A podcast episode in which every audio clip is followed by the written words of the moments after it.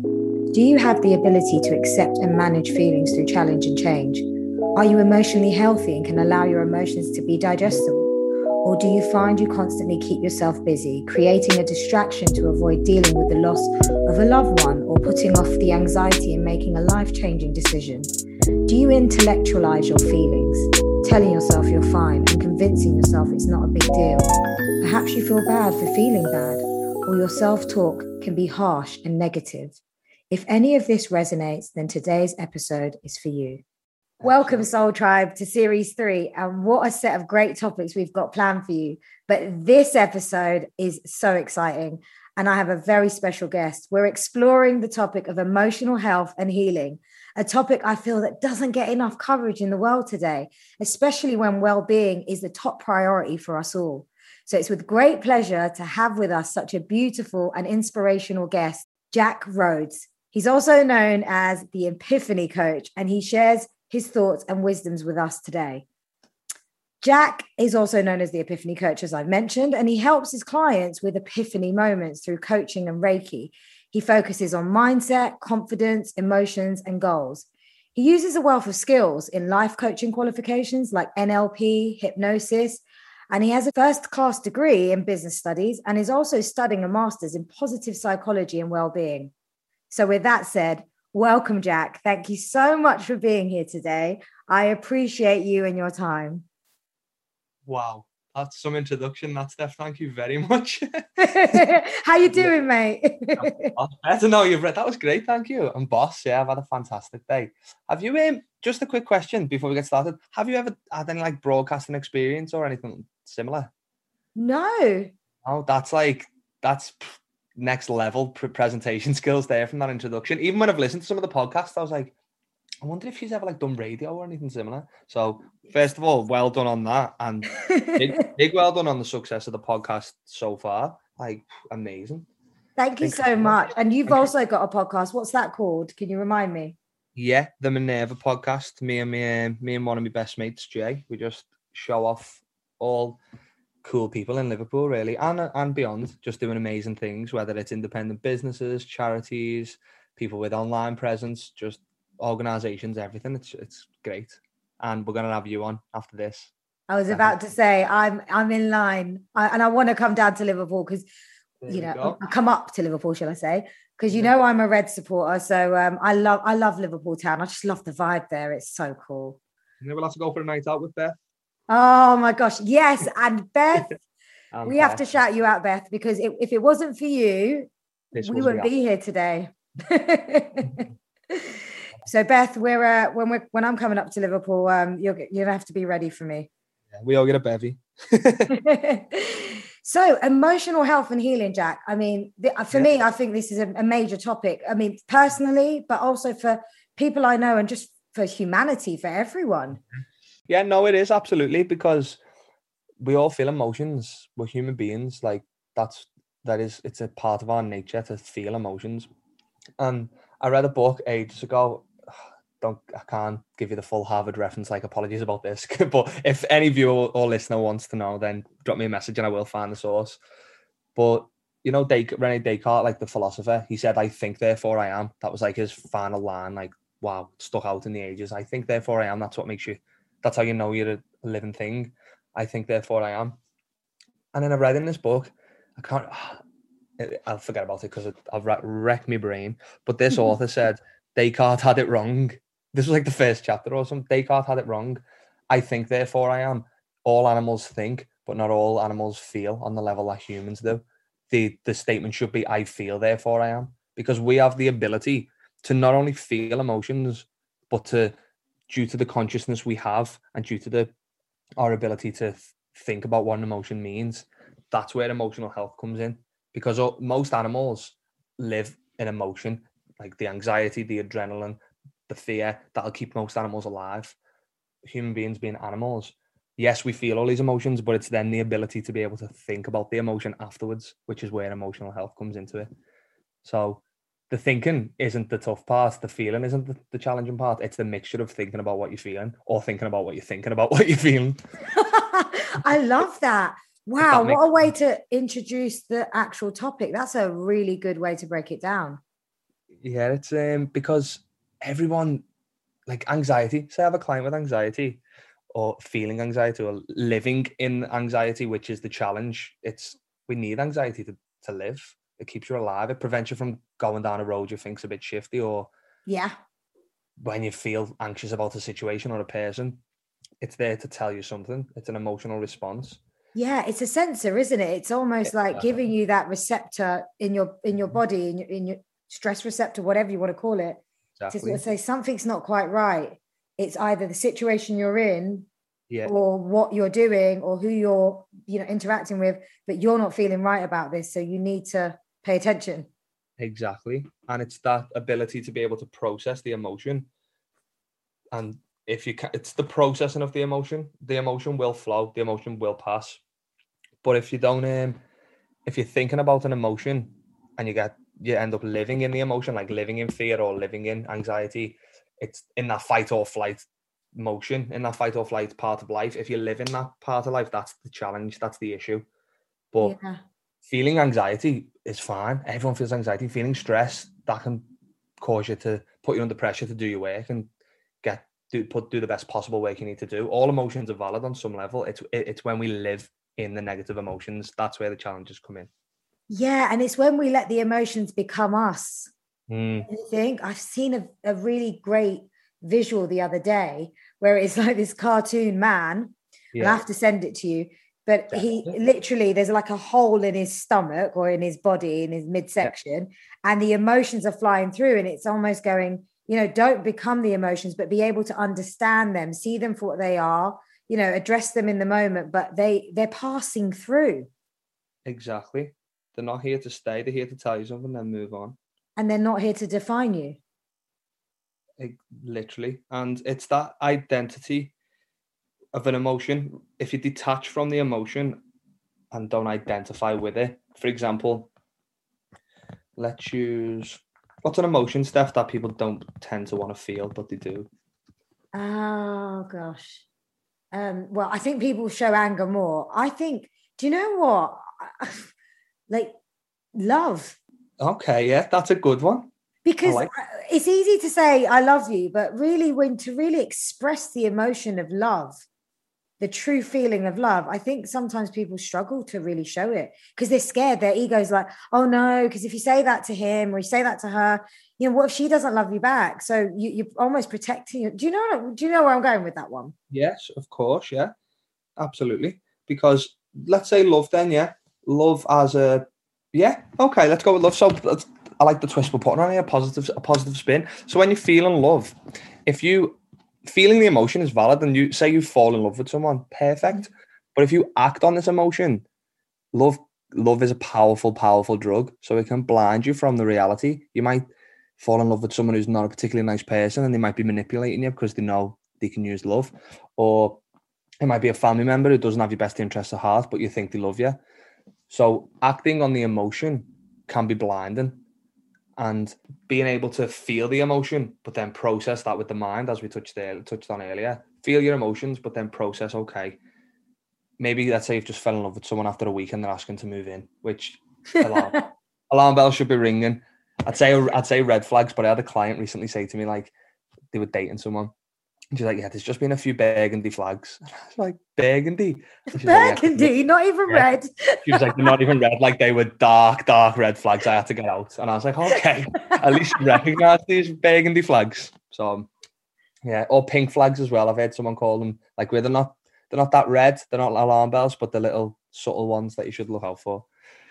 But that's that's a good way of looking at it. So if you say you fall in love or you you feel in love, become aware that emotion is just energy in motion.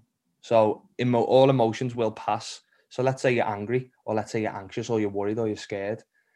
That that emotion, not identifying with that emotion, and affirming to yourself, I am feeling the emotion of X, Y, and Z.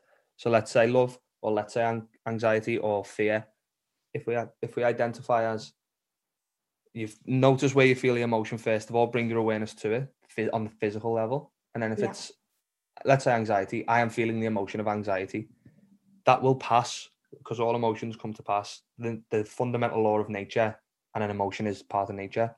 The fundamental law of nature is everything is impermanent. This life we're living in, any situation you're in, all emotions, everything is impermanent.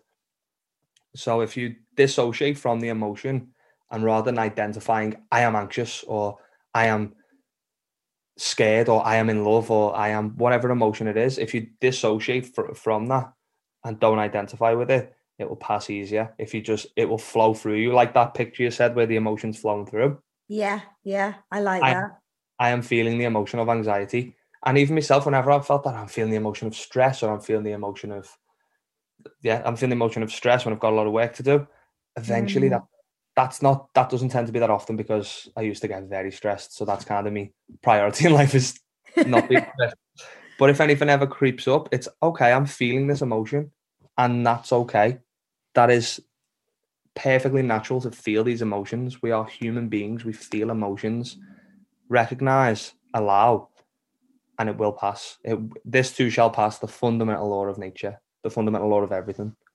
No, I, I love the way that you've articulated it. It's um, really well said. And I want to throw something in here, right? Yeah. the emotion of fear because Yeah. of what's going on in the world today and what what we've been experiencing for the last over the last year Mhm. i feel that i feel that fear has definitely played a major role in the way that people are feeling and i feel that they're not identifying with the fact that it's a feeling and they've just become a person that is in fear and it's Living- more of a fixed yeah it's like a mm-hmm. fixed entity now of who they are Yeah, absolutely. And that's that's touching back on what we spoke about earlier. Living in the, that part of the emotion, the fight or flight, or living in the emotion rather than dipping in and out and it keeps you alive. Sometimes you feel it, it'll pass. It's living in that fear, which has been heightened massively because the whole world has been shook up, of course. yeah Everyone, I, I, I presume everyone on some level throughout this whole thing that's been going on for the past however long it's been going on is is kind of has felt fear on some level because this had this thing hasn't affected there's not been one person who hasn't been affected in some way whether that's direct or indirect it has to have affected someone in some way therefore Yes. a little bit of fear because of how strange it is and it's the first time everyone has seen this that will have well the first time everyone not the first ever pandemic but the first time everyone alive now has seen something like this yeah so that will have effect on some level like what is actually going on so then Mhm. fear coming especially with the news the media social media as well yeah yeah but living in fear is living in fear will cut your life short scientifically. But if you the opposite of fear is love. So if you choose to step into love, choose to live in a place of love, loving those loving yourself, which a lot of people had to do on some level when they were locked up, basically. For Yeah. our we were locked up. You was we were with ourselves and it may not have been, and if it's not someone you did particularly love or you wasn't particularly happy with, there was a lot of emotions and stuff that a lot of people had to process. yeah Well, absolutely I've seen a lot of people personally and professionally come out of the lockdown better on the other side as a as an individual because emotions have been processed, maybe traumas have been processed, or certain kind of beliefs and viewpoints and ways of living have changed and adapted because there was a lot of introspection, which shows the power of sitting with your emotions. Yeah, I oh yeah, absolutely that. I I think a lot of people with the with the busyness of the way life is, you Mm, kind of get so accustomed to just keep moving, keep going, keep going. It's like a rat race. And one of the positives that came out of it was that it stopped. Yeah. And uh, you had to just look in the mirror, you know, be with yourself, like you said, and then feel those emotions. And, Mm, you know, no emotion's a bad emotion because no. telling you about yourself it's helping you to grow release Yes. maybe what you need to release because you're you're hoarding an emotion that doesn't need to be with you it was from the past right Yeah. Exactly. i, I want to i hmm. want to ask you i want to pick your brains right? Because Yeah. this is what when i when we were planning this episode i said no we've we've got to touch on this. Like what would you say is the key difference between like emotional health and then mental health? Because mental health is a very big topic and i'm glad to see that in recent years it's being more embraced and being brought to the forefront you know saying you know it's nothing to be ashamed about right? We we need to Yeah. support each other um, in our mental health and making sure you know our communities are um, you know doing what they can to help one another. But mm-hmm. where where do you toe the line? What's the real like distinguishment between mental health and emotional health? There's no different it's like the mind the mind body. We'll come on to mental health and emotional in a moment but it's similar to the mind body so like the mind and the body aren't separate if you eat crap you will feel crap and then if you feel crap you're more drawn to eating crap if that makes sense but when yeah. you eat good nutritious high vibrational food plant-based or not as long as it's healthy and nutritious, you do feel amazing. You know the difference when you've had an amazing meal compared to some garbage out of a pizza shop. You, yeah. Not denying, not denying it's nice, but you can physically, if you tune into your stomach, you're like, oh, I feel like utter. I won't swear, but it's all right. But I feel like utter garbage. So there's there is no same way when you exercise, it improves your mind. Yeah. And you, you your mind can get you out of a bad situation to get you to go and exercise. They're both interlinked. And the same with mental health and emotional health. So a lot of your emotions are, are created in your gut. And now science even backs up what people have been saying for centuries, for thousands of years, that you have different minds. You have a, a, mind in your brain, you have a mind in your heart, and a gut mind. And science now backs up that your emotions. I think mo- I think it's like eighty five percent of your serotonin is created in your stomach. So wow. even though even though it's your brain that triggers it, it comes from your stomach. So gut health is massive for your emotions. Your gut health is so important, which due to the nature of diverse diets and the research that's going into it, more and more keeps coming out. But mental health, the difference between emotional health and mental health, if there is one, because I'd say that it's a big, massive Venn diagram in the overlap, but there might yeah. be differences. But mental health, I'd say, is more mental hygiene so what are you what processes are in place for your mental health, such as big one screen time that diminishes mental health like massively without without a doubt. Kind of your routine, your environment, they're all key. They make you may then feel the emotion, but mentally, where's your head at for the situation you're in? And your mindset is more what comes into your mental health.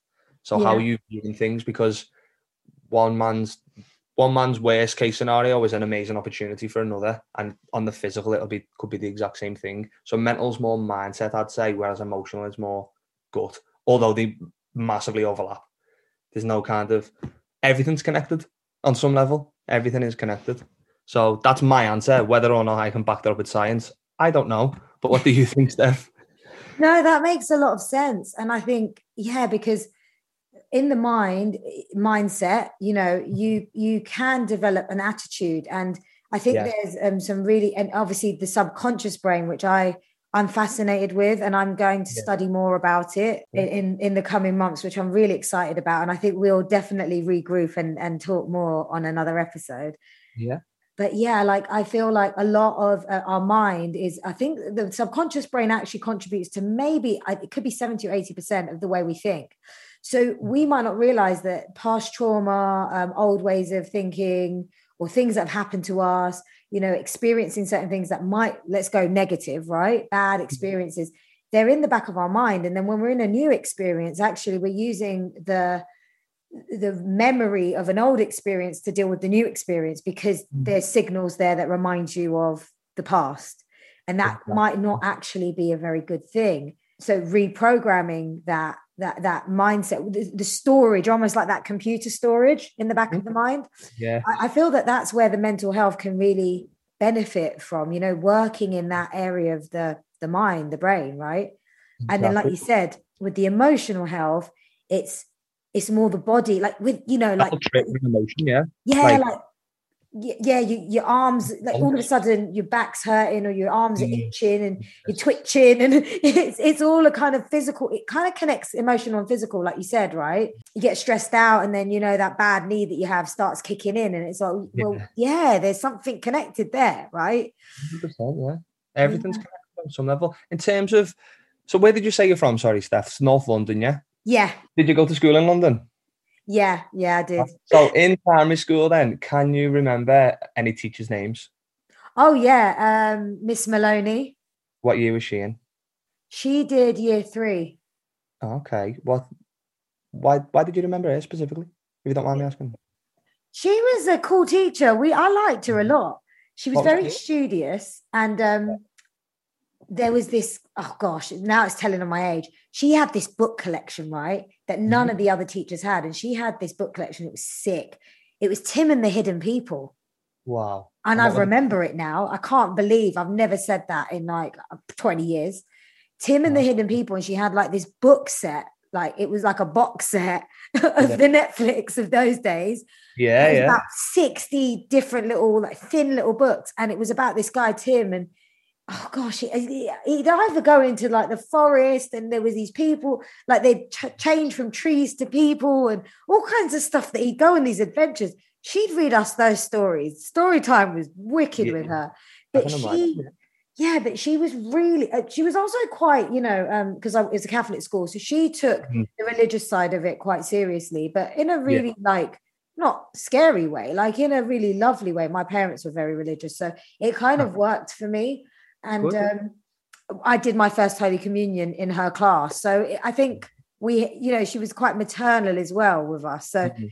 yeah i remember her like out of everybody everyone thought mrs maloney was like the cool one Yeah, the Cool one. I love it. Yeah, okay. yeah. So you've just said that you haven't thought about her or discussed her or even pondered on the idea of her for like over 20 years. And then you've remembered all this stuff coming back to her books, what she was like, what school was like. you know.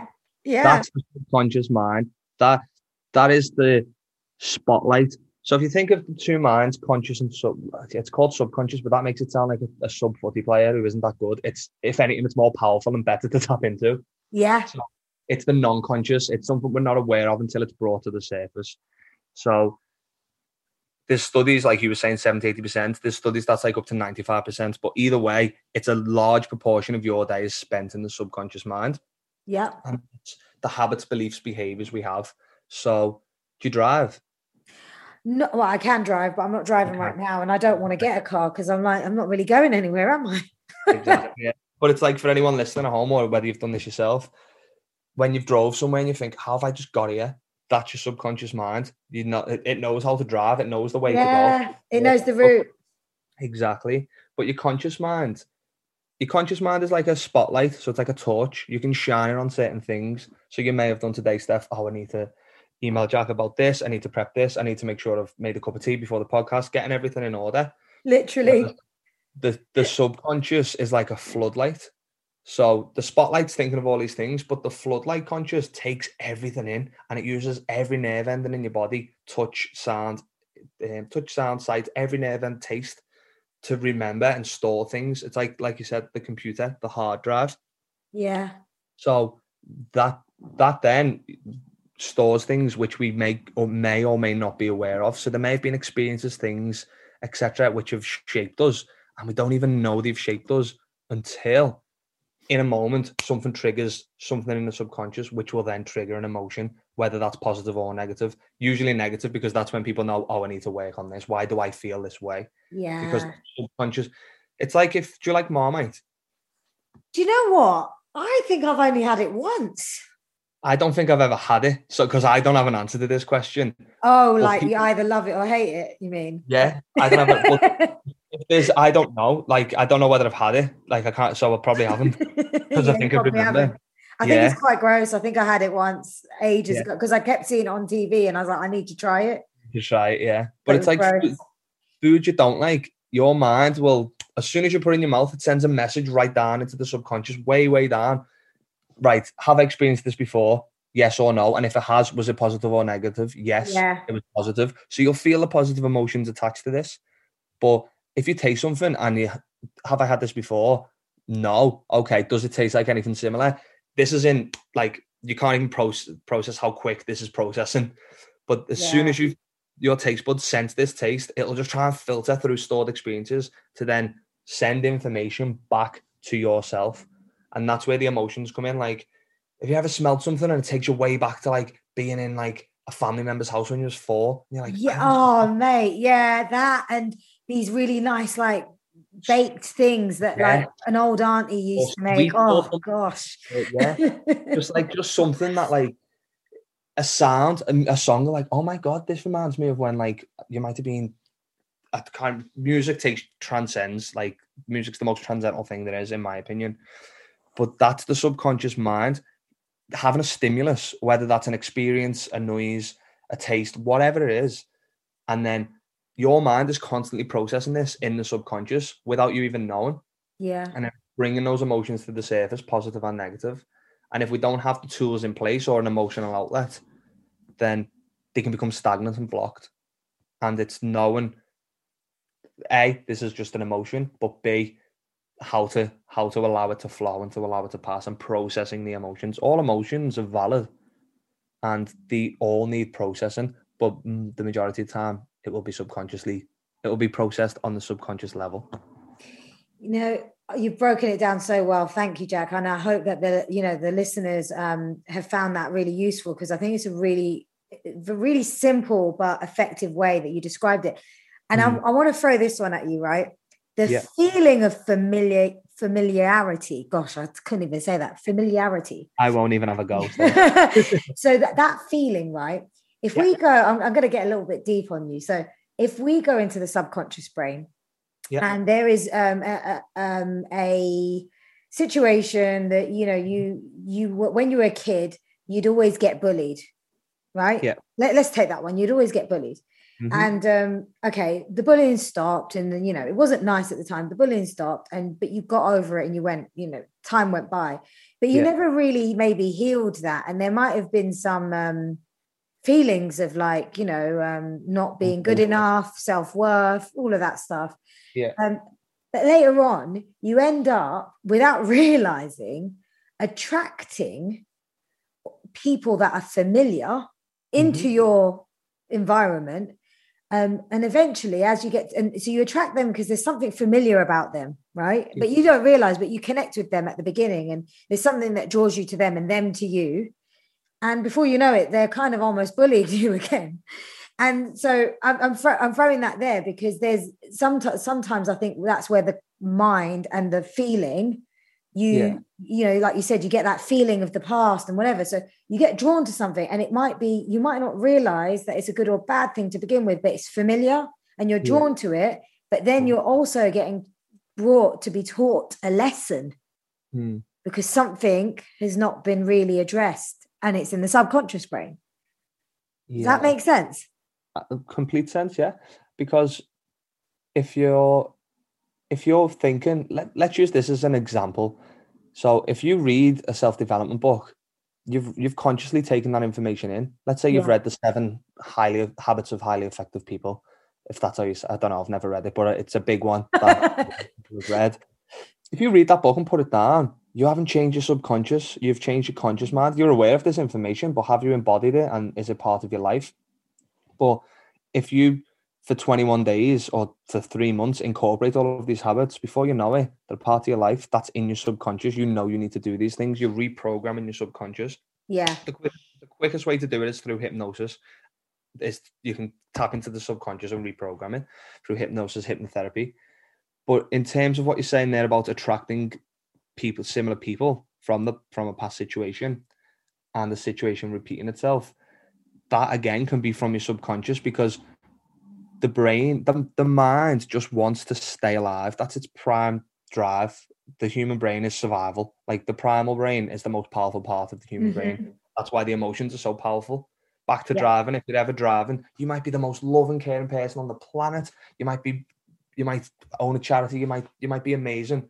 But if someone cuts you up, I guarantee you, it takes a strong person not to start swearing and screaming at them. yeah, yeah. Road road rage, and that's because something comes into the mind, surpasses all the normal compassion, empathy, understanding, processing part, and just triggers an emotion that makes you just go 0 to 100, full red, steam blowing out your ears.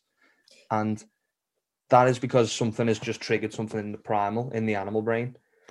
And in terms of, which is where emotions come from, in terms of what you're saying there about the bullying situation, subconsciously, we, we're living in a universe where you're out to be comfortable and to survive. And when you know what you're used to, better the devil you know than the devil you don't is a saying. So when people when people know what they're used to, even though it's not ideal, you know how to process this negativity. So if you're not if you're out there looking at the universe from this mindset of this is either how people treat me or this is how maybe it's what you tell yourself, oh, this is how I deserve to be treated, or I mm-hmm. always I always end up in situations like this.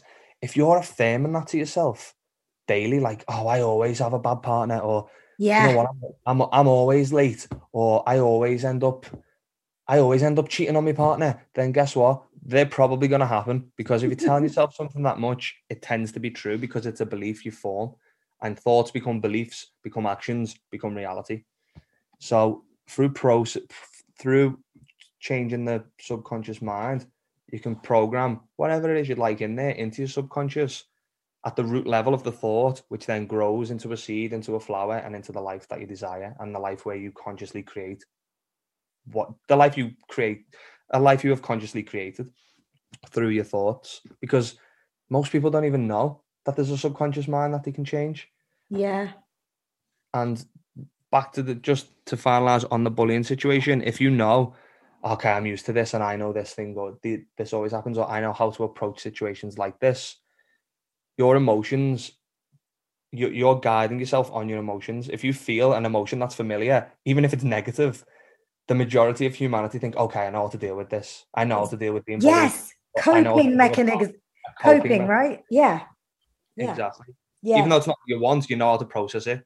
Yeah and then and then that kind of without going down another like rabbit hole but it we as it. human beings right we well, this is a deep chat i'm enjoying it i'm loving it.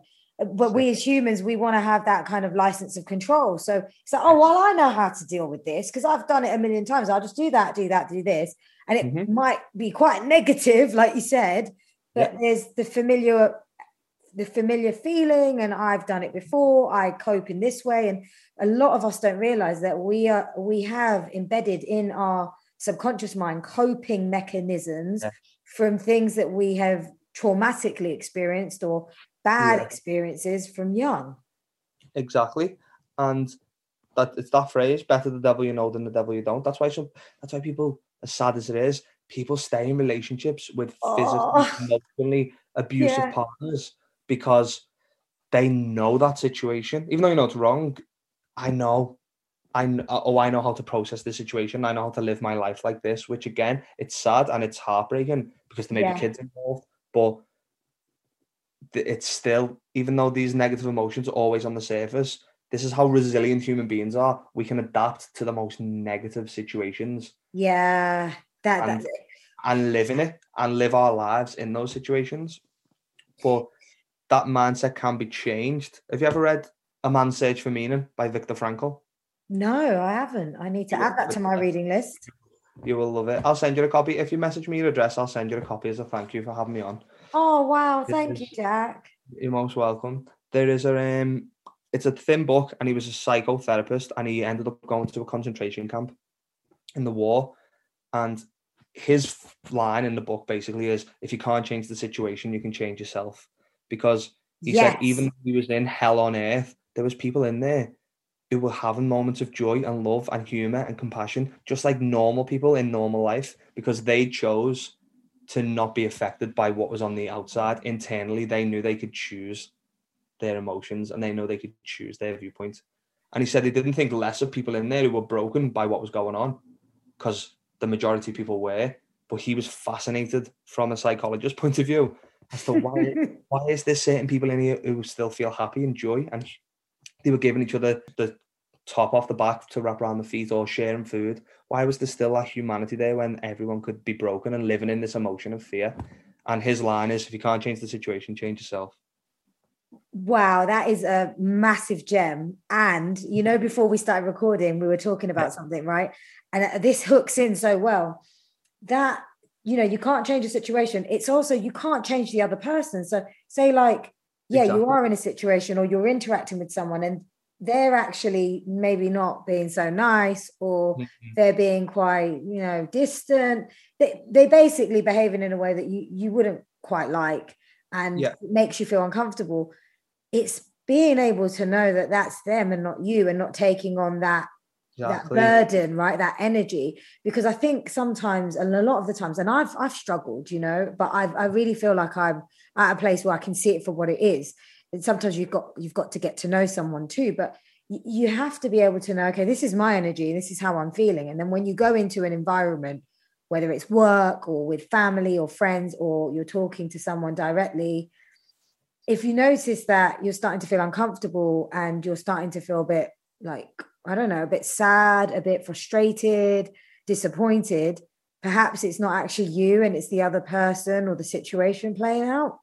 But I think a lot of us take that on and then we yeah. go and we put it in our backpack and then we go home and then we unpack the backpack and we're like, ah, do you know what I mean? And we don't realize that it's not our emotion.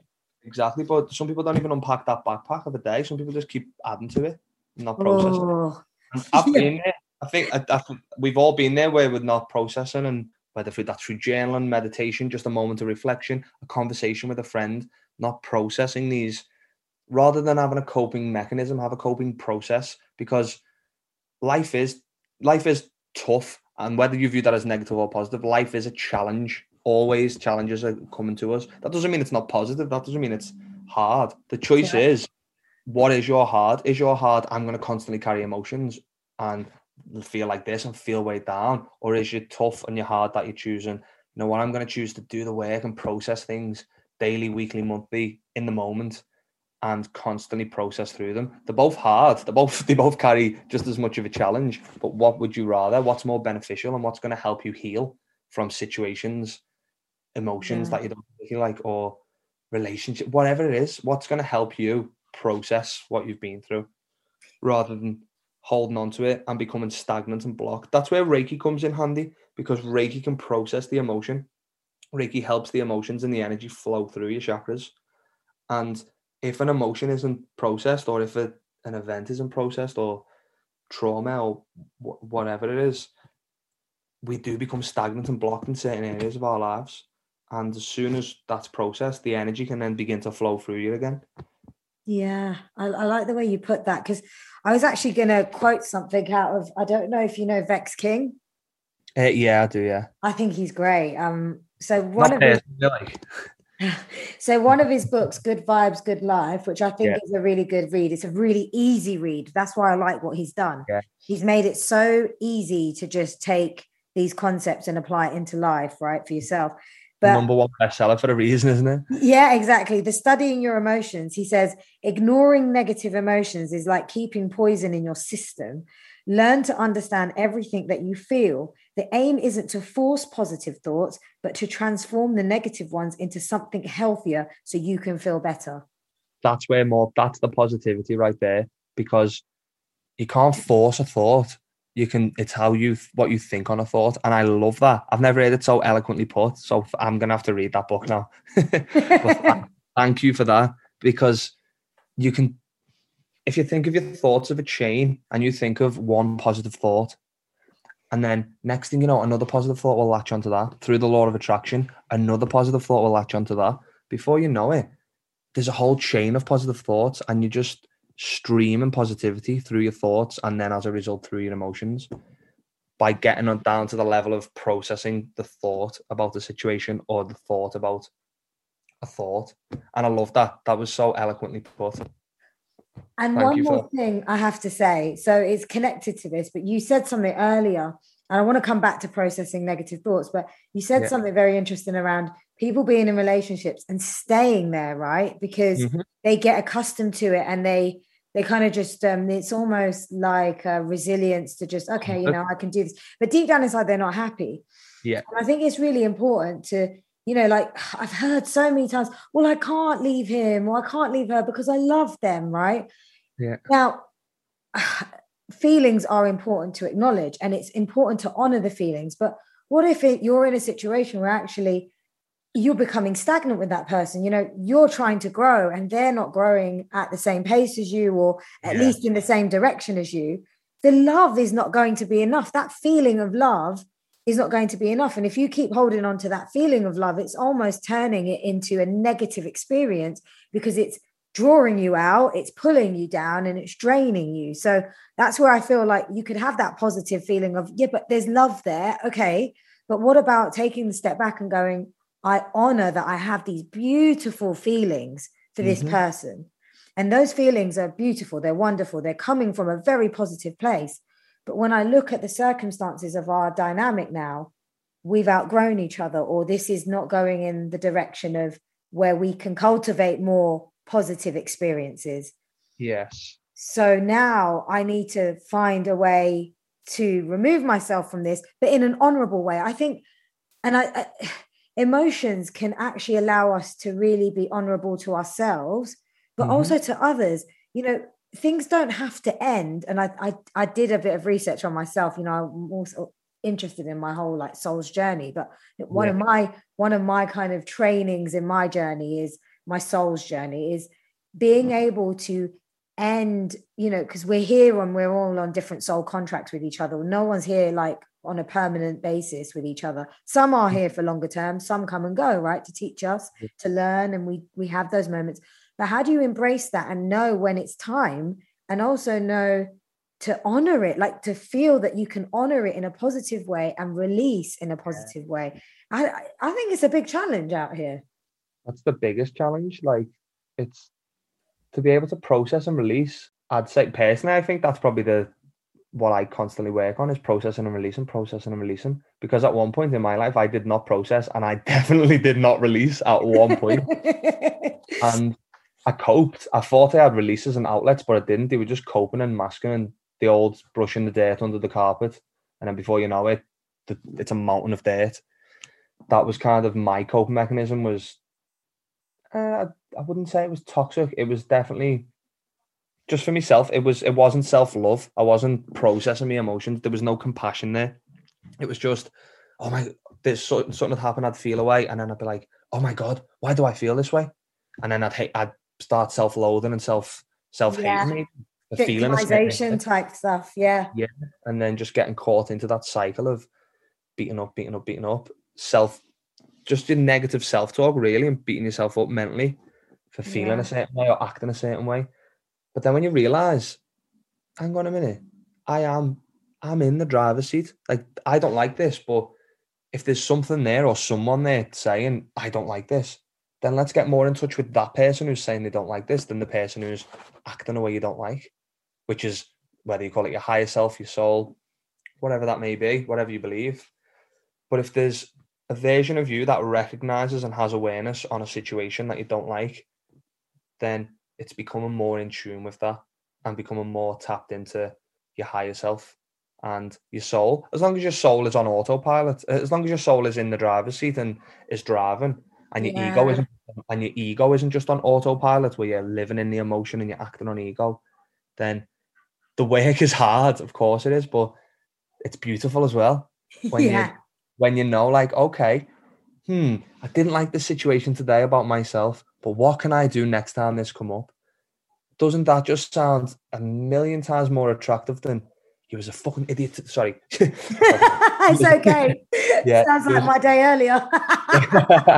yeah, when you're like, oh my God, like you could be the most soulful, vibe and high person ever one day, and then the next day, whether you had a bad sleep, who knows? But something might come your way, a situation, and you don't act how you'd like to act. But then at the end of the day, when it's just you and your thoughts and you're thinking, can't believe I acted that way. Isn't it much more constructive and beneficial and step and constructive, beneficial and just positive to say, okay, I didn't like the situation or the way I handled the situation.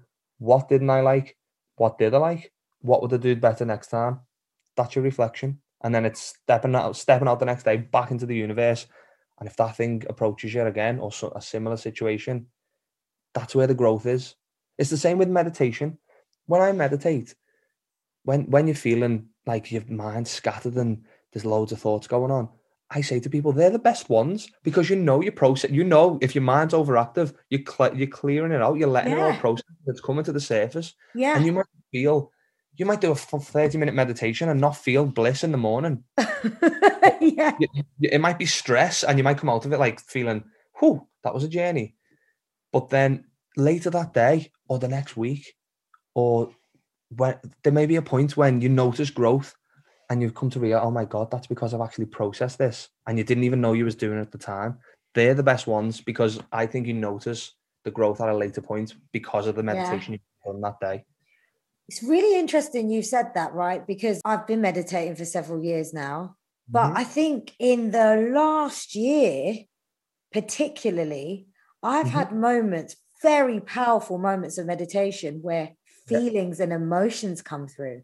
Yeah. So I'm there meditating, doing my usual kind of because I have a little sort of uh, sequence of how I get myself into it.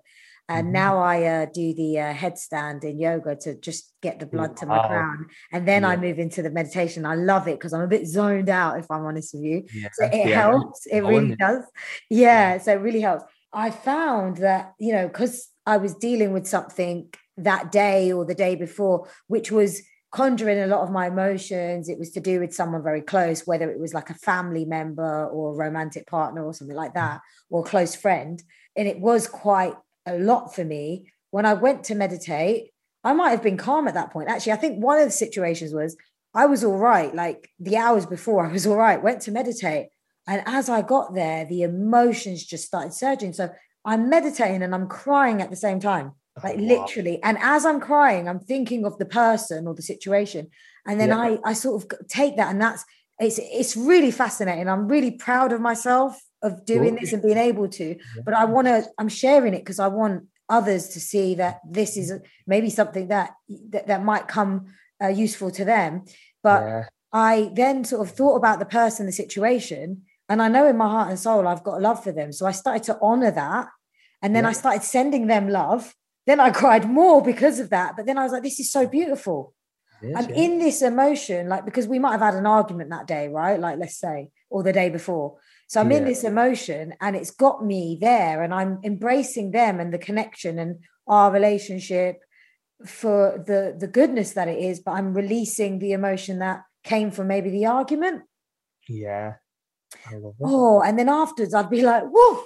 And then when I'm interacting with them, yeah, it was like, woof, just dusted off my shoulder. And then when I'm interacting with them the next time round, I'm just so much more peaceful. And then I notice their Mhm. reaction to me is like, Yes. oh, hey, Steph. Do you know what I mean? It's like, Yeah. oh, we're cool.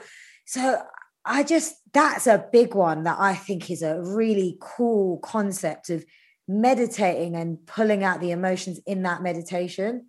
Literally, because if we don't process the emotions, they can become they can eventually become your overriding emotion and you can live in the emotion if it's not processed.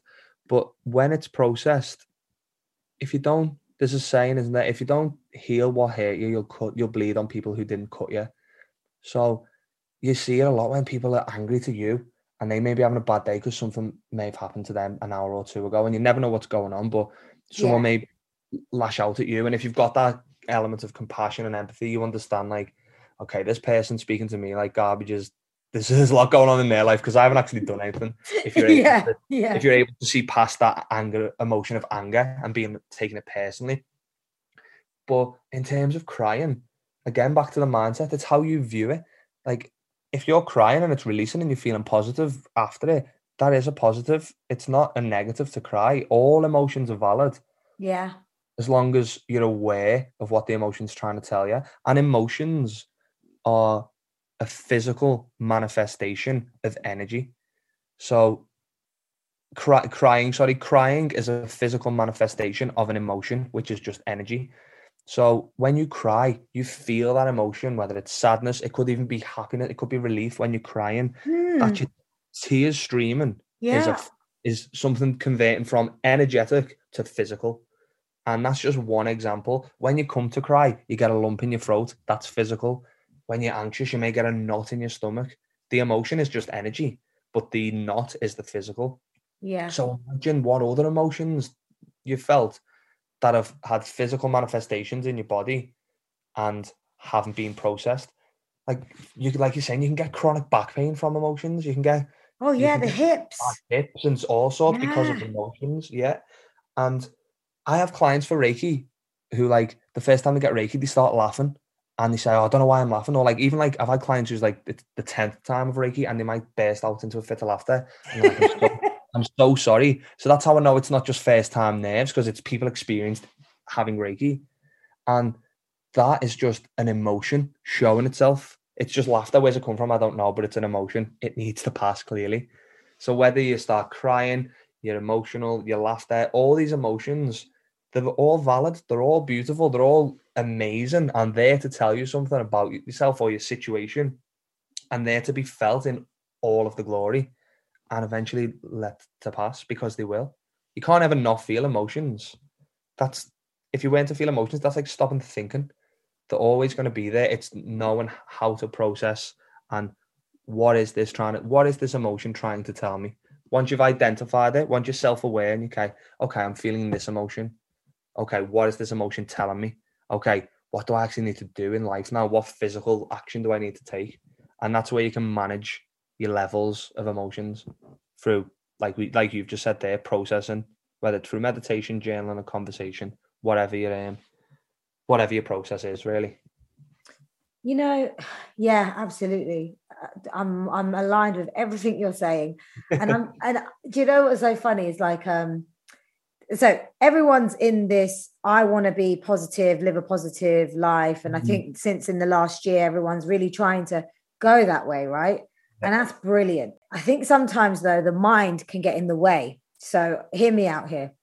Mm-hmm. You know, you want to be positive and you want to keep that positive mindset, but you might be feeling some negative emotions, right? You might be feeling a bit depressed or sad or something's happened, but you you say to yourself, your mind intellectually is like, no, I'm fine. And you know, and someone asks you, oh, what, Steffi, you're you right today, but I'm actually feeling shit. No, no, yeah. no, I'm I'm fine. Like I, I'm good. Yeah, I'm good. And you're fronting it. Like that is actually quite a bad streak to go down, right? Because it, it starts to build up and your your mind is almost like putting this barrier to your hmm. heart. Because I feel like the emotions come from our heart space personally rather than the mind. So I feel like that, that that's where this like big barrier just comes up between the mind and the heart. I don't know what you feel about that. Yeah, it's no, I, I agree because when you know something isn't right and you try and cover it up, same with the relationships as we touched on earlier, there becomes a conflict then of I want to say this, I want to live my life this way, I want to act this way. However, I think it's best if I act this way. For example, yeah, I might be having the worst day. No, I'm fine uh, first of all, that can then develop into a coping mechanism where you realize, actually, I can lie to people here about my negative emotions, and no one knows. And then that can become toxic and self self defeating because the mind realizes, oh my god, I can actually just say I'm okay, and no one, no one needs to know that I'm not. Yeah. And then you can live in that. Then. I'm okay, but you're actually not. But if you actually say, are you okay in a safe to someone in a safe space uh, steph are you okay? And you go you know what? I'm not having a bit of a shit time. I've got this going on personally. I've got this going on this going on.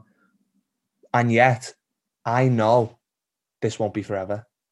Yeah. By reframing i speak to all my clients about reframing a situation. Because when you're in a situation it's quite hard to see it for what it is. But when you zoom out and you're able to see things which we've all got them situations where you go, oh, in hindsight, I had to actually lose that job or that relationship, or this situation had to happen for me to get here, which I now enjoy so much. Mm-hmm. That's all well and good in hindsight. But when you're in a moment of something and it feels doesn't feel too good, it's hard to zoom out and it's hard yeah. to get that perspective when you're in something. It always feels like the worst thing in the world. But if you can reframe a situation by putting a spin on it, or you can try and change what you can try and change your viewpoint which could be like okay what else does this mean? What else could have why else has this person swore at me in work today? Or why else am i feeling this way? You can reframe it and put a positive spin on it. And even saying and yet like oh i feel like absolute crap today. And yet i suppose i didn't feel like this yesterday and i i felt like this before and i always seem to bounce back and feel better you reprogramming your mind by putting this these positive spins on the emotions we're feeling and the thoughts we're having. Yeah. So there's a there's another one I want to share with you. So a while back, it's about five years ago, we did this corp so it was at work and it was a corporate leadership training piece, but it was about how to deal with conflict both verbally and through like email, you know, challenging situations at work with colleagues and you know and one of the the areas that they helped us on was around how best to construct some kind of communication, especially in email, because we what we realized is we were a leadership team in different parts of the world or Europe, and yep. we hardly saw each other, and we didn't always have time to get on the phone. So if there was something going on with, say, my team versus another team, or work wasn't getting delivered right, you know, stuff happens, right? That you do need to talk it through, but you don't always have time to talk it through or understand the other yeah. person's situation or what's going on in that team. So you drop an email, you know, everyone's sending the bloody email, right? And what we realize is that, you know, the emails kind of lacked the sense of feeling. So we were told to use the I, you know, this has happened. So, for example, um, the project X was not delivered on time as planned. Mm-hmm. I feel that we could have avoided this, you know, from happening. These are my thoughts, you know, but framing, framing rather than saying, okay, this project wasn't delivered on time, it was this and this and this, like blaming, you know, starting to point the blame and going down that route rather than sort of taking it onto yourself and saying, this is how I feel about this situation at work. Yeah. And and can we find a resolution or how do we get to a mm-hmm. better place? How do you feel about when we didn't deliver that project on time? Do you see what I mean? Yes, that's I, it. I think it's so powerful. I, I from that point, I I use the word the words I feel so much. And even when I write an email, sometimes I stop and I go, well, that seems a bit informal. But then I'm like, no, no, no, this is authentic. Keep yeah. going, keep going. Exactly. Now, on that point, you know, if you're saying to someone like, oh, if, you know, say like you turned up late to this podcast, like really late, like an hour, and I'm there on, I'm there waiting, going and I'm phoning you and everything. You haven't still haven't picked up my phone. Yeah. And then you, you, you, you, you, oh, hey, Steph, like, sorry, I'm a bit late. Then I'm like, oh, you're not a bit late, you're an hour late. I, you know, I feel that that was really unfair, and you know, I feel, feel I feel let down, and I feel, mm-hmm. now if you were to say, and I know you wouldn't, Jack, but say like you were to say, well, no, you can't feel like that because I was running late. Now that's wrong, right? Because you can't invalidate my feelings. Not at all. And I, am I'm, I'm just giving that example because I, I want our listeners to understand that when we choose to express ourselves by saying, I feel, and you express it, be very attentive to the person you're sharing that with. Yeah. Because if they embrace that and they go, oh, okay, like, Steph, thank you. Like, I, I appreciate what you're saying. Like, um, let, let me work on that, you know, or Mm. I, am going to take that on board for next time. And um, how can I be there for you, or how can we make this better? Versus, I don't care, or you know, kind of submissing your invalidating your feelings. Be aware of that because you might find that there's something going on in that situation or with that person where they struggle. I'm going deep now. They struggle to embrace how they feel, and they they struggle to show up in the world with a conscious awareness of their own feelings. Mm, absolutely. And it's effective communication as well, because if you, is a little a little gem for the listeners here, for anyone who may be struggling with communication, maybe to the partner, a colleague, a friend, a family member. If you say to someone, you made me feel this way, straight away, their ego starts ringing. I haven't made you feel that way. It's you. You did, and then an argument can come about. Yeah. Because you've done this. You've made me feel this way. You you leaving the toilet seat up makes me angry, whatever it is. it could be a far more extreme than that. But if you start putting you, you, you, you've made me feel this way, you, the ego straight away is trying to protect. Our, all of our egos are trying to protect us and keep us alive. Mm-hmm. So as soon as mm-hmm. the ego feels threatened, the, that other person will then be like, it's not me, it's you. It's the way you feel. You're too sensitive. But yeah. if you exactly. But if what's amazing, what you've touched on there is if we approach it of okay, I just feel like sometimes this is this X, Y, and Z happens. I just feel like sometimes you, I just feel like sometimes I'm not heard. Or if you put the onus on ourselves, I feel yes. like sometimes I'm let down, or I feel like sometimes I'm not heard, or like I feel like sometimes I'm not a priority. If you say that to someone, I feel like sometimes I'm not a priority rather than you don't spend enough time with me. That's the same thing, but it's the approach of I feel like because if someone does actually care about you and you tell them how you feel and it's not positive the way you're feeling, if they genuinely care about you, they'll start to change the behavior or their approach towards you if they genuinely care about you, which happens the majority of the time. Mm-hmm. It's just like you're saying there, most people, they've got their own stuff going on and they're trying to process, they've got their map of the world, which is good what you've mentioned about being late, Steph, because I'm don't get me I'm not late to a lot of things. you were late today, though. yeah, well, apologies about that, but I always say, I always say, if I am like, thank you so much for your understanding and thank you for thank you for your patience because my map of the world is if a client's late for me because I know sometimes things happen. I, it doesn't really that doesn't upset me that much, but I know for certain people, I've got a friend who like if you're ever late, even five minutes for a social event, it ruins his day. Oh, in my map, in my map of the world, I'm like, well, it, I'm only five minutes late, but to him, it's important. So sometimes things happen, and I always apologize, and I always personally say, okay, thank you for your patience, and I do like to think you can find a common ground when things don't go your own way because we're living on one planet with seven or is it maybe even eight billion worlds. We all have our own view of the world, mm-hmm. and that late that late thing we've st- spoke about that's just one way of looking at things. But there may be an approach to emotions, or there may be an approach to living together. Like if you've ever lived with someone who's had a different upbringing to you, they might think it's perfectly okay to just leave the dishes in the sink, but you, to you, that's the worst thing in the world. Or that oh, you may yeah. think you may think it's okay to just like go to bed without turning the telly off or the light off, but to them, that might be the worst thing in the world. And it's that having that empathy and compassion and understanding on both sides to yeah. understand each other's emotions towards something as well, which is basically what you've just discussed perfectly in through the working environment. I feel this way. That allows other people to register and recognize, okay, I don't like that they've said they feel this way. What can I do to change that? Yeah, rather than rather making blaming them.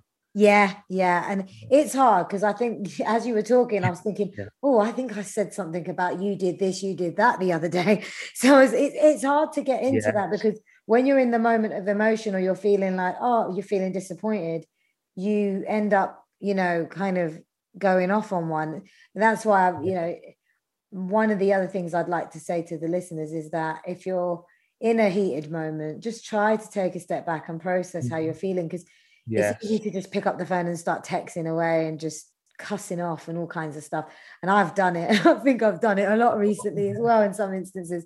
But you know, because you want to be heard or you're just really frustrated and you just let it rip. But actually, if you took a step back and you felt how you really feel and what it is inside you and you reframes that it, the delivery to the other person you may actually get them to really understand where you're coming from rather than it mm-hmm. being just a bit of a, a slagging match. And a, and a who can win or who can hurt each other more. Let's let's if you're having a debate or a conversation or an argument if you're having that with someone in life partner friend family as long as the point is to get to common ground or who can shout the loudest or who can win then these healthy debates and these healthy arguments can be healthy because you can process things. Mm-hmm. And they're often, as long as it's constructive, they're often more healthy than staying silent. In fact, always, because she who stays silent to prevent a conflict, she'll start a war within herself because you go away thinking, I wish I said that.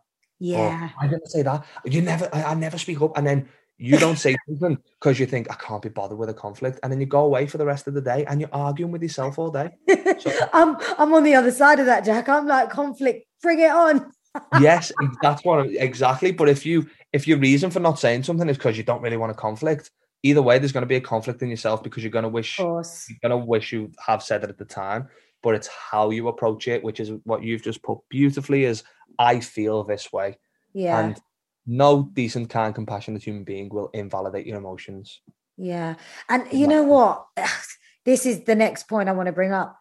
How powerful would it have been for us to be learning this kind of concept in terms of understanding our emotions and how we communicate them in in our interactions with people whether work family friends you know school if we had learned this from young at school if this was actually you know in the curriculum you don't. You, you actually you're technically unlearning at school because emotional, emotionally. No, really, like emotional intelligence is innate. Everyone is emotionally intelligent. It's only when we be, grow up in, in a society where separation, like we all live in, like in certain cultures in the world, all families live together and they're all in tune with each other's emotions. But in the West, especially, all rooms are separate, all houses are separate. People live miles away from the nearest relative. But mm-hmm. through school, through school, you're not you, IQ is just a measure of intelligence, isn't it? It's, it was Yeah. a test developed, I think, after the war or for during the, the World War World War Two for how intelligent are you, rather than emotional intelligence, which Yeah. is just as if not more important. Because if you look at kids, when like when a kid, if there's two toddlers, I don't know whether there's any kids in your family at all, but when my cousins were younger, if one of them would bang the head, the other one would touch his own head and go, ouch. And like it wasn't that it, it wasn't him who'd hit his head. Kids are so in tune with emotions, and we were all kids at one point. Yeah. And we grow up in a world where with your emotions are seem to be suppressed and your emotions don't matter, and it's intelligence that matters. It's the thinking, living in the living in the alpha state of mind or the beta state of mind where we're constantly thinking and problem solving and your emotions don't matter. Mhm. But when we when we as we grow older and become more conscious and aware, we come to realize these things are actually pretty powerful, if not more beneficial to my life, if I can become in tune with them, if I can become at one with my emotions and feeling them and flowing with them. Because your emotions can be used as a guidance system as to what feels good, what doesn't feel so good. Okay, this experience doesn't feel so good. I won't pick that again. I'll pick this Yeah. which feels good. Being in tune with your emotions allows you to manifest and create the life you literally want because you're aware of what feels good. that just you know that just sparked something in my mind about abraham hicks because esther and jerry Yeah, they yeah. talk a lot about your emotional guidance Yeah. system right literally, yes. yeah fantastic. Because your emotions on that's on the spiritual level. Yeah, you, you can guide through life of I like this experience, and they talk about contrasting experiences as well. So like when you feel something that doesn't feel too good, that's not you off your path. You're just aware of okay, I don't like this thing. I'm not going to experience that. I'm going to try and avoid that. And kids do that. Kids will always pick and choose what feels good. And they know if something doesn't feel too good or they don't like an experience, they won't go that way. They'll go for what Yeah. feels good. And we grow up through school and through experiences and through society believing that your emotions aren't valid. Like how how many thankfully I wasn't told this as a child, but I know a lot of males who were told as a boy, stop crying. You girl, oh yeah don't only girls cry. Like says who? yeah but do only some- girls cry? and in some cultures it didn't matter if you're a girl or a boy especially like i'll just say asian and african kind of cultures because Mm. i had friends it'd be like what are you crying for do you want me to give you a do you want me to give you a reason to cry Reason to cry, yeah. Wow. you know that was it didn't matter if he was a girl or a boy you would kind of get Yeah. punished for crying mm-hmm. E- exactly. exactly yeah and that's what it would be powerful if we were not if we would i don't even think you could teach in school i just think if it was harnessed because Yeah. Obviously that it takes a lot of work and you can do it on the personal level like i was very personally my family was very emotionally in touch because we had trauma quite young for like a loss so like my mum would always ask us how do you feel you feeling okay like that was her priority how do you Oh, feel wow. so we were always kind of talking about how we feel, which I only come to realize later in life is quite unusual for families to always talk about how they feel. Well, I never had that. Never Yeah. had the how do you feel? So yeah. And and at the time, I think this is annoying. All we do is talk about how we feel. But I now I'm grateful for it because the the outcome of a big massive loss in the family was all being in touch with each other's emotions to know that even if you're not speaking up you mightn't, even though you're not saying you feel bad you may still feel bad inside and that's the power of discussing your emotions and being emotionally intelligent and being Mhm. aware of when someone doesn't feel too good knowing okay i can tell they don't feel this way that's fine it'll pass. How can i help you through this time? Rather than making you feel happy again and making you laugh. It's okay are you feeling like crap? I'll sit in it with you i'll be emotional with you that's emotional intelligence. Kids will do that as well. Kids will just put their arm around the mate crying until they're happy again and, carry, and then they carry on playing with them. Kids You are so emotionally intelligent you know. And the thing is, is that we're not too far from the kids because we have our inner child. So if we really connect with our inner child, it's in us. It's innate in Mhm. all of us, right? Still in our adult life. Exactly. It's something we can all become disconnected from our inner child, but healing your inner child if you need to heal it, connecting to your inner child, which may have been the more positive, fun, and upbeat version of you. If you can connect to your inner child, which is within all of us, your life is like well, there's that saying, isn't there? You don't stop playing because you grow old. You grow old because you stop playing, and it's so true. Like there's Yeah. 80 year old, there's 80 year old men who still feel eight at heart because they're just having fun in life. Yeah. And they're in touch with their emotions. And Yeah. in my opinion, emotional intelligence, the- and again, I don't know if I can back this up with science. So if there's a scientist out there who wants to debate me, we'll do it on the next episode of this test podcast. But I don't know if I can back this up with science, but emotional intelligence for humanity and on a personal level is far more important than in, um, IQ, just intelligence, yeah. intellect. Personally, I feel. Would you agree?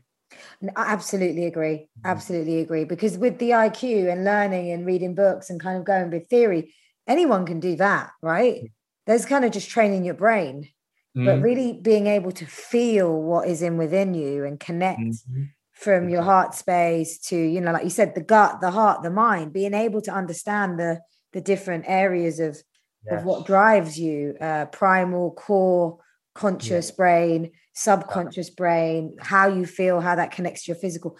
This is it's, it's actually just just learning about yourself and learning mm-hmm. how you work right? Yeah, Know thyself. yeah. And it brings it back full circle to how we opened the podcast was yeah i think therefore i am. That that may be. I think i'm conscious. I have human consciousness. I can think why am i here or why do i act this way or we're able to do that? But also i feel therefore i am. So the the iq side is i think i can create therefore i am. That's mm-hmm. intelligence but also emotional intelligence. I feel this way.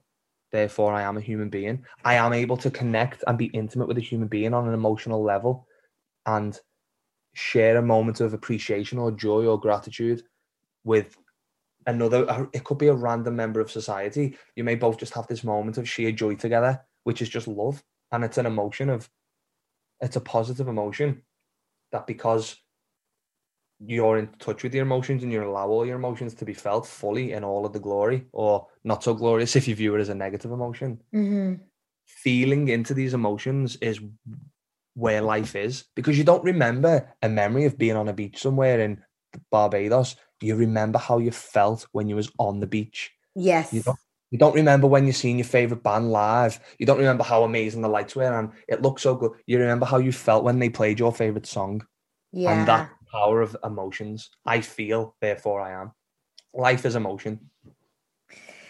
Wow, wow, wow, wow, wow, wow. So, Jack, before we wrap up this amazing episode, I want been, by the way, because I have I've just been in flow. I have too. This has been wicked. We could go on forever, but I, I just. I think we've got more to talk about and um Definitely, yeah. definitely do more and I'm I'm really thankful to have you on on the first episode of the new series Yes. 3.